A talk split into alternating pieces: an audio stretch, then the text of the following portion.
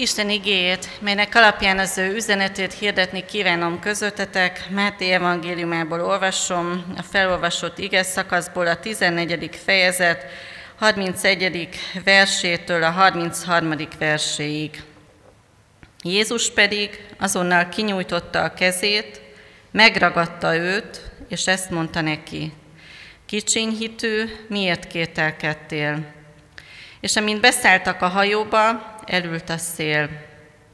A hajóban levők pedig leborultak előtte, és azt mondták, valóban Isten fia vagy. Eddig Istennek írott igéje, foglaljon helyet a gyülekezet.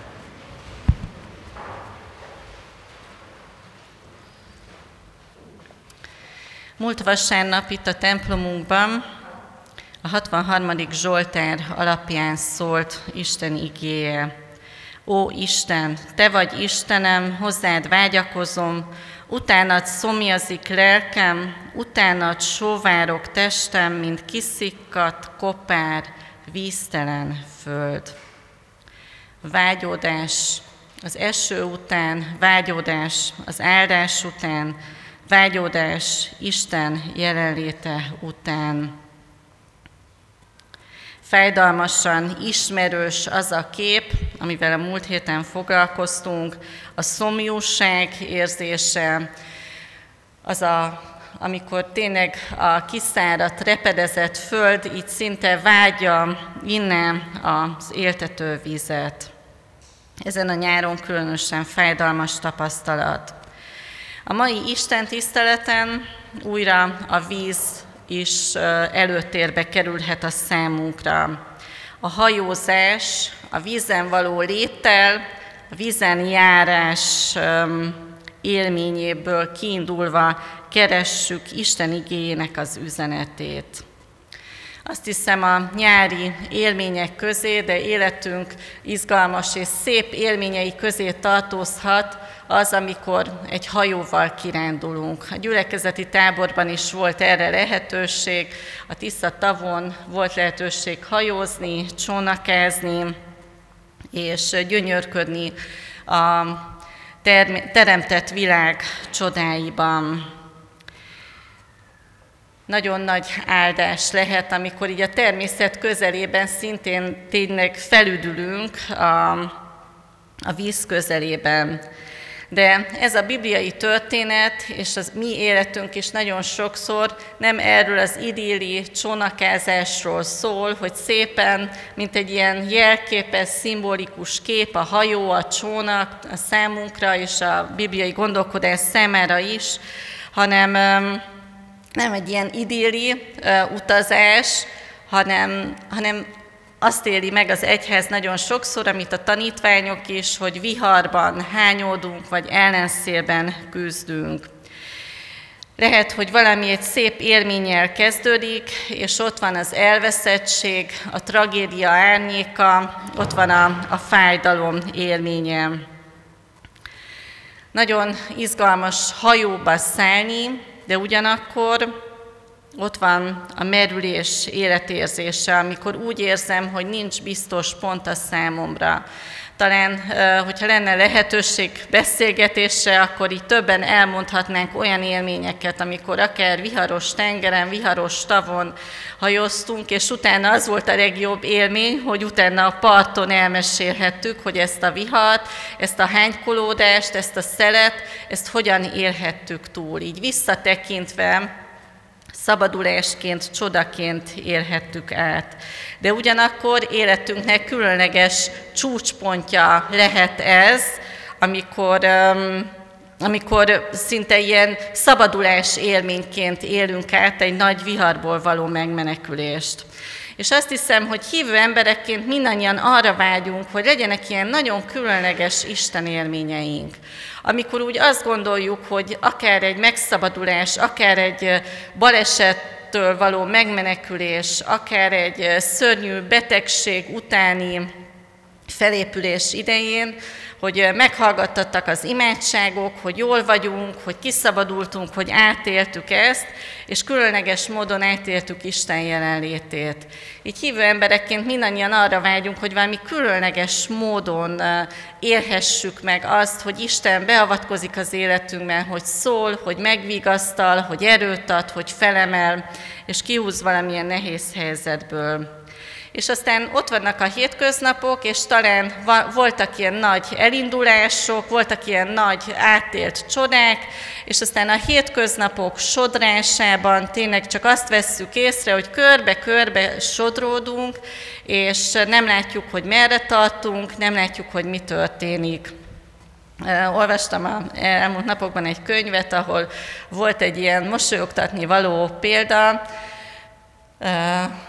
hogy a matróz felkiált a kapitánynak, hogy um, hasítunk, kapitány úr, és a kapitány válaszol, igen. És akkor a matróz így felnéz, de hát nem örül a kapitány úr, hogy így hasítunk a vizen, és akkor a kapitány um, kiozzanító válasza, hogy rossz az irány. A mi életünkben vagy azt érezzük, hogy sodródunk körbe-körbe, küzdünk, küzdködünk a mindennapi, az anyagi dolgokkal, a nehézségekkel, a, a rossz emberi kapcsolatainkkal, ahol nem jutunk előre, nem tudunk békülni, nem tudunk segíteni, sebeket hordozunk magunkban, vagy pedig teljes lelkesedéssel tartunk valamerre, csak nem jó az irány, vagy nem tudjuk igazából, hogy merre is megyünk, csak repül az idő, telnek a hetek, hónapok, telik a nyár, az évek, és nem tudjuk, hogy merre.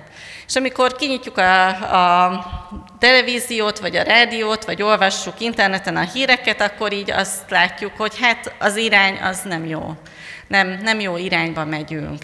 És hol van lehetőség a számunkra, hogy ilyenkor megtapasztaljuk, hogy, hogy mi nem céltalanul, nem sodrásban vagyunk, hanem találkozhatunk az Isten jelenlétével. Lehet, hogy valaki az életében sok évvel ezelőtt találkozott azzal, hogy megragadta őt az Isten, megragadta egy ige hirdetés, megragadta egy bizonyságtétel, egy meghallgatott imádság, és úgy érezte, hogy úgy magával ragadja, megváltoztatja az életét. És aztán jöttek a, a házasságban a problémák, vagy, vagy egy betegség, vagy munkahelyi nehézségek, és úgy az egész um, lelkesedés, tűz elmúlt, és már nem belülről vezetett, belülről um, Isten szent lelke által irányított emberekként éljük az életünket, hanem felsúltan, rezignáltan, hogy várva, hogy hát valami jó lenne, hogyha történhetne, és, és nem vesszük észre, hogy az áttélt nagy csodák, az áttélt nagy szabadulások hogyan hathatnának a mindennapi életünk örömére és reménységére. Milyen döbbenetes az, hogy a pszichológusok, a lelkigondozók azt mondják, hogy van olyan, akit a tragédiák, a fájdalmak, azok teljesen kétségbe ejtenek, elkeserítenek, és valakit ugyanazok a tragédiák, fájdalmak megerősítenek. És a legnagyobb fájdalom is a javára válhat a személyiségében. Mennyire másképp emlékezünk vissza életünk eseményeire, de vajon hogy juthatunk oda, hogy azt vegyük észre, hogy az Isten megragadott, hogy az Isten jelen van az életemben. Talán ez a kifejezés is, hogy megragad valami a magyar nyelvben egy nagyon különleges, de a bibliai üzenete ennek a, a kifejezésnek, a görög kifejezésnek azt jelenti, hogy megfogad, megragad, felkarol, törődik, gondját viseli. A mai igénkben Jézus az, aki megragadja az ő tanítványát, és um, um, szabadulást, különleges élményt ad a számára. De hogyan is történt ez? Nézzük meg az igénk alapján. Hogyan indul a történet? Onnan indul, hogy Jézus megvendégel több mint 5000 embert, kenyérrel és hallal, és utána királyá akarják őt koronázni, hiszen az ember örök vágya, hogy a kenyérkérdés megoldódjon, az úgy tűnik Jézussal rendeződik. És ilyen királyra, ilyen vezetőre van szükség, aki itt a Földön mindent megold, a legnagyobb problémánkat is, és segítségünkre van. És Jézus kikerüli ezt a lehetőséget, és nem engedi ezt a koronázást, viszont még a tanítványait előre küldi, hogy menjenek át a túlsó partra, ő pedig felmegy a hegyre imádkozni. És nagyon döbbenetes ez, ahogyan a tanítványok egy különleges Isten után ott van kívüli csodát, és a hajóban pedig, miközben az ellenszélel küzdenek, ott rettegnek, kétségbeesnek, és um, és amikor meglátják a később hajnalban, három óra körül érkező Jézust, akkor még őt kísértetnek, vélik és kiáltoznak a tengeren. Mennyire megrendítő, hogy egy csodálatos Istenélmény után a következő élmény már a rettegés, a kétségbeesés, a reménytelen helyzet, és hogy még Jézustól is félnek. Milyen uh, uh, fontos uh, üzenete ennek az igének, hogy Jézus, amikor nincs velük, akkor is szemmel tartja az életüket. Ő fent a hegyen imádkozik, de szemmel tartja a hajóban hánykolódó tanítványait. Milyen fontos üzenet ennek az igének az, hogy amikor már egészen közel van Jézus, ők még akkor is rettegnek, és mennyire jellemez ez is bennünket, hogy egészen itt van közel Jézus, de mi még csak küzdünk a széllel, és rettegünk a hogyan továbbal, miközben ott van a szabadítás.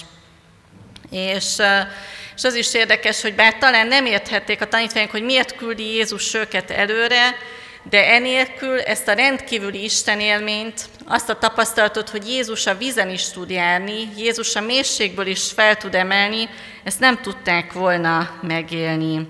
Az ő hívő életükhöz és a mi hívő életünkhöz is fontos volt ez a tapasztalat, ez a jelenlét, hogy Istenre mindig számíthatunk, és a legnagyobb mélységből is kiragadhat bennünket. De vajon ebben a történetben Hol érezzük mi magunkat, hol érzed magad testvérem?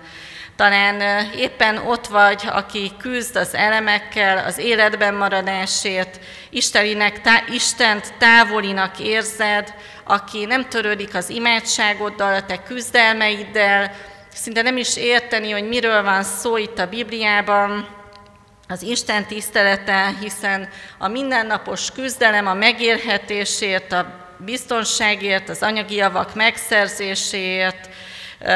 Ez egy óriási küzdelem és erőfeszítés. Vagy ott vagy a történetben, amikor már Jézus egészen közel van, és téged Jézus jelenléte rettegéssel, félelemmel tölt el.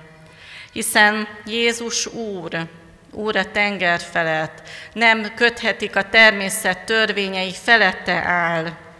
És lehet, hogy félelemmel tölt el, hogy egy olyan Isten van közel, aki mindent megtehet velem, a szeretteimmel is, az egész világgal, akinek hatalma van. Lehet, hogy látva a közeledő Jézust, inkább a félelem erős a szívedben. Hiszen milyen jó, hogyha én vagyok az Úr az életem felett. Én oldom meg, én tartom kezemben a sorsomat, és hogyha valaki jön, aki erősebb, aki nagyobb, az talán félelemmel tölt el. Vagy lehet, hogy Péterhez hasonlóan már megtetted az első lépést, hogy a csónakból is kimersz lépni, vagy a hajóból, hogy elindulj egy háborgó tengeren Jézus felé. Volt egy csodálatos élményed, amikor meghallottad Jézus hívó szavát, és elindultál felé a tengerem. Mikor történt ez? Mostanában, vagy talán évtizedekkel ezelőtt? Hol tartasz most a vízenjárásban? De az is lehet, hogy te vagy az, aki úgy érzed, hogy te vagy a merülő ember, aki felett összecsapnak a hullámok. A 42. Zsoltárunk fájdalmasan, szépen fogalmazza meg ezt az élményét az embernek. Örvény örvénynek kiált szuhatagjait hangjában, minden habod és hullámod átcsapott fölöttem. Talán te vagy az, aki úgy érzed, hogy elmerülsz a betegség miatt, a kilátástalanság miatt, a gyász, fájdalma, a vesztesség miatt, amit átéltél. Betegség, tragédia, és ott van a kérdés a szívünkben, hogy hol van ilyenkor az Isten. És talán nem csak a környezetünkben kérdezik, hanem mi magunk is ezt kérdezzük. Hol van az Isten, amikor én merülök?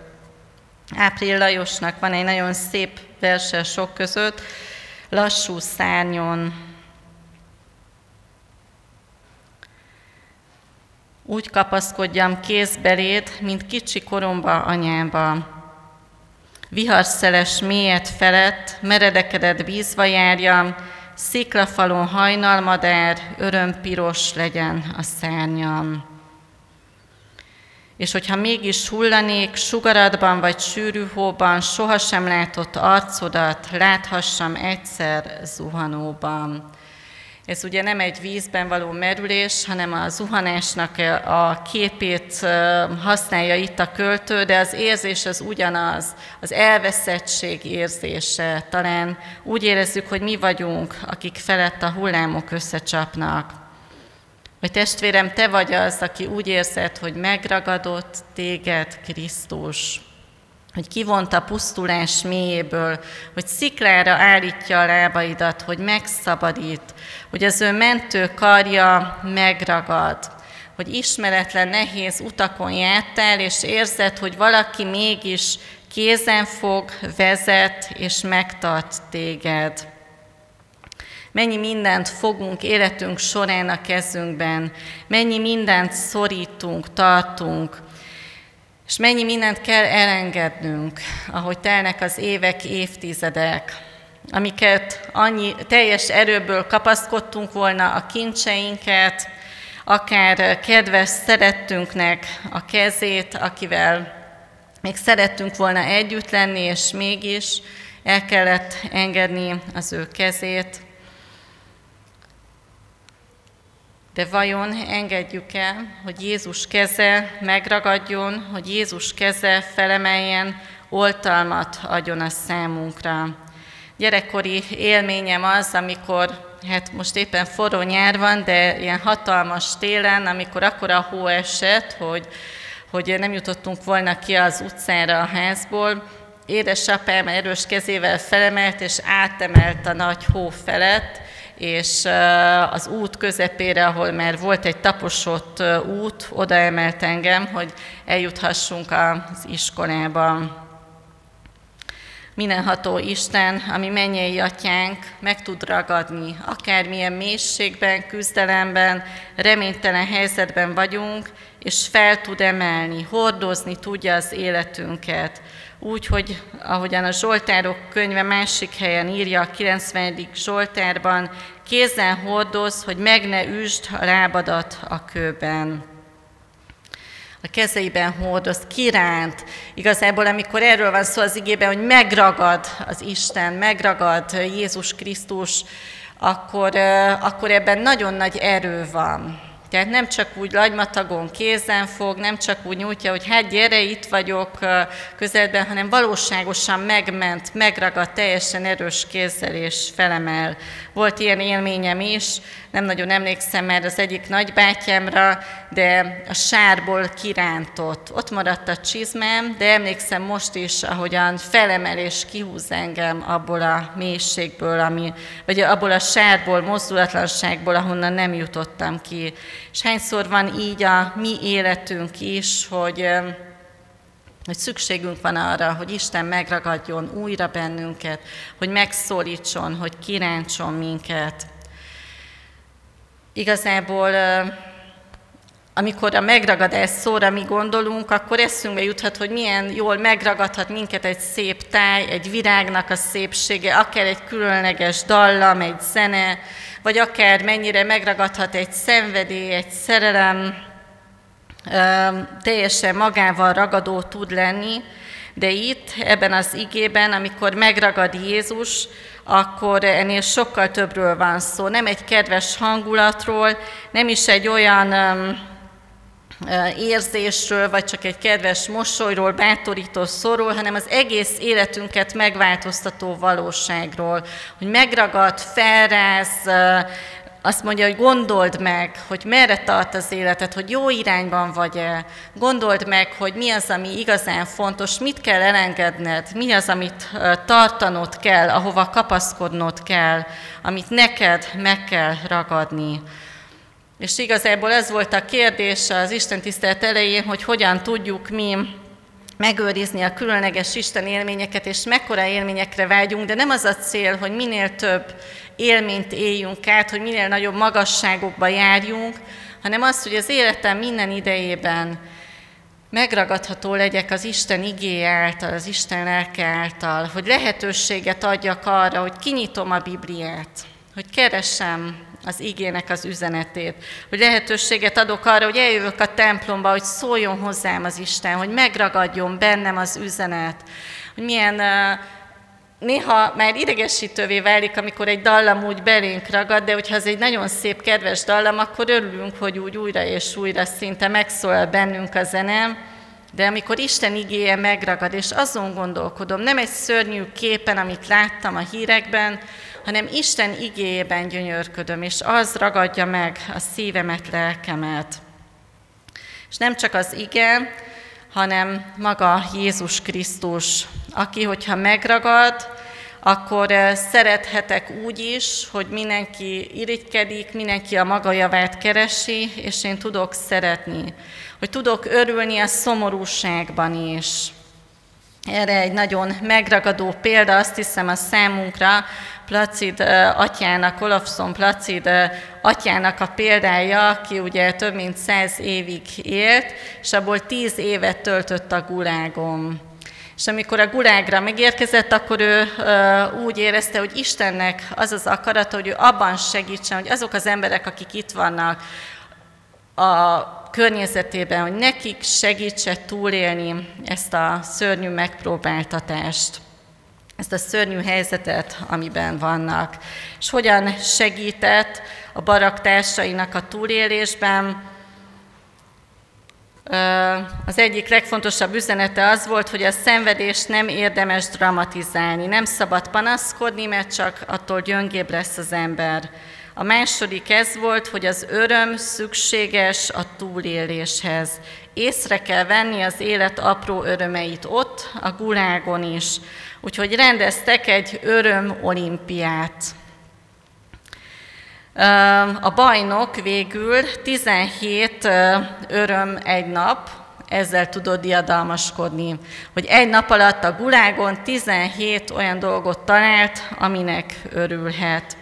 És azt mondta, hogy ez nagyon fárasztó volt, mert egész nap csak az örömeket ismételgette magában, ezzel telt a napja. Azért, hogyha a gulágon valaki egy nap 17 örömteljes dolgot talál, akkor ez például lehet a számunkra is, hogy mi vajon a mai napon hány olyan dolgot találunk, ami örömre ad okot a számunkra. És fontos, hogy újra és újra felidézzük az örömöket, hogy emlékezzünk is rá. Amikor ő felvetette a mínusz 30 fokos télben az öröm olimpia gondolatát, akkor nagyon sokan kikérték magunknak ezt az abszurd ötletet. És akkor mondta, hogy na jó, akkor beszéljünk a kedvenc ételeinkről. És akkor néhányan így erre lelkesedtek is, és mindenki elmondta, hogy mi a kedvenc étele. Na hát erre megint voltak olyan szavak, hogy ne szórakozz már, a gulágon vagyunk, és éppen felkopik az állunk. Hogy beszéljünk mi a kedvenc ételeinkről most? És akkor ezt kérdezte az atya, akkor mi a kedvenc nótád? Azt is elénekelhetjük, ha éhesek vagyunk. Énekelni akkor is lehet, és a barak a csontig ható hidegben nótázni kezdett. Mennyire elgondolkodtató példa, hogy Megragad-e úgy Krisztus, az ő jelenléte, hogy a legnagyobb szomorúságban, fájdalomban is megtalálom azt, aminek örülhetek.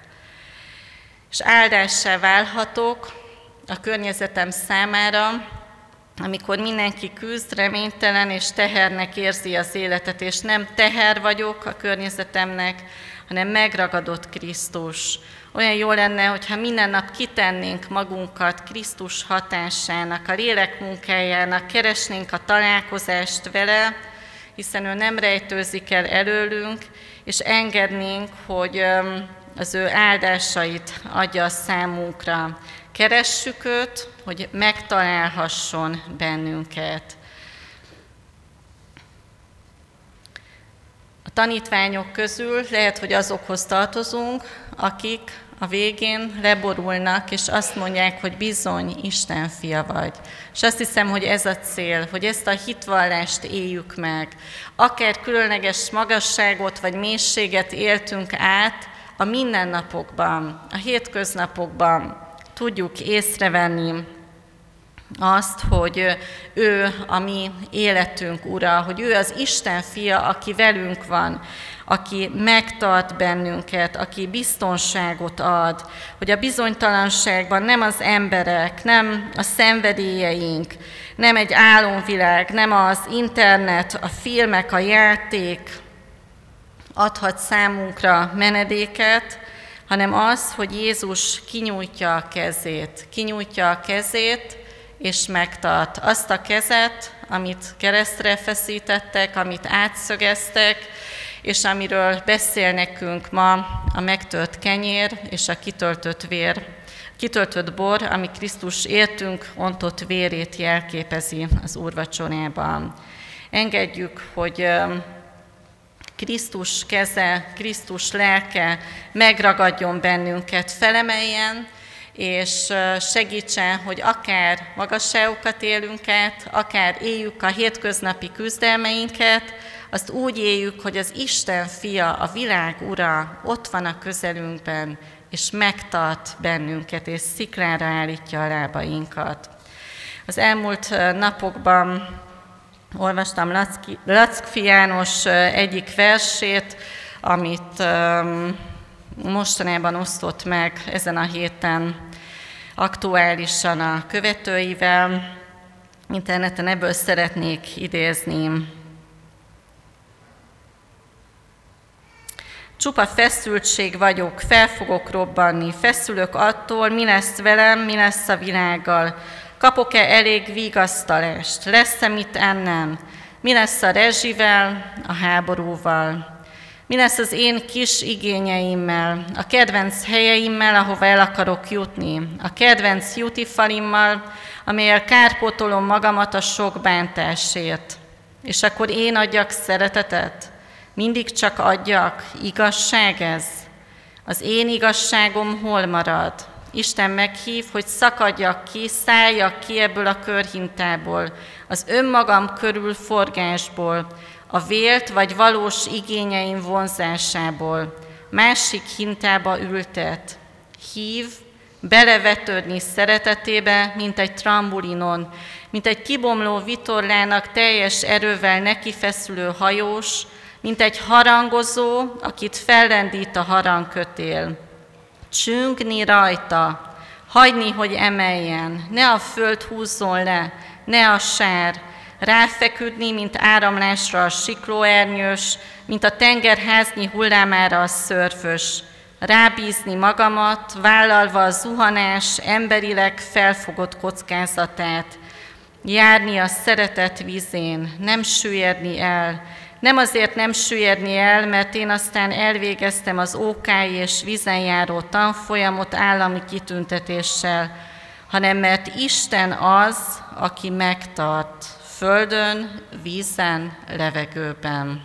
Amen.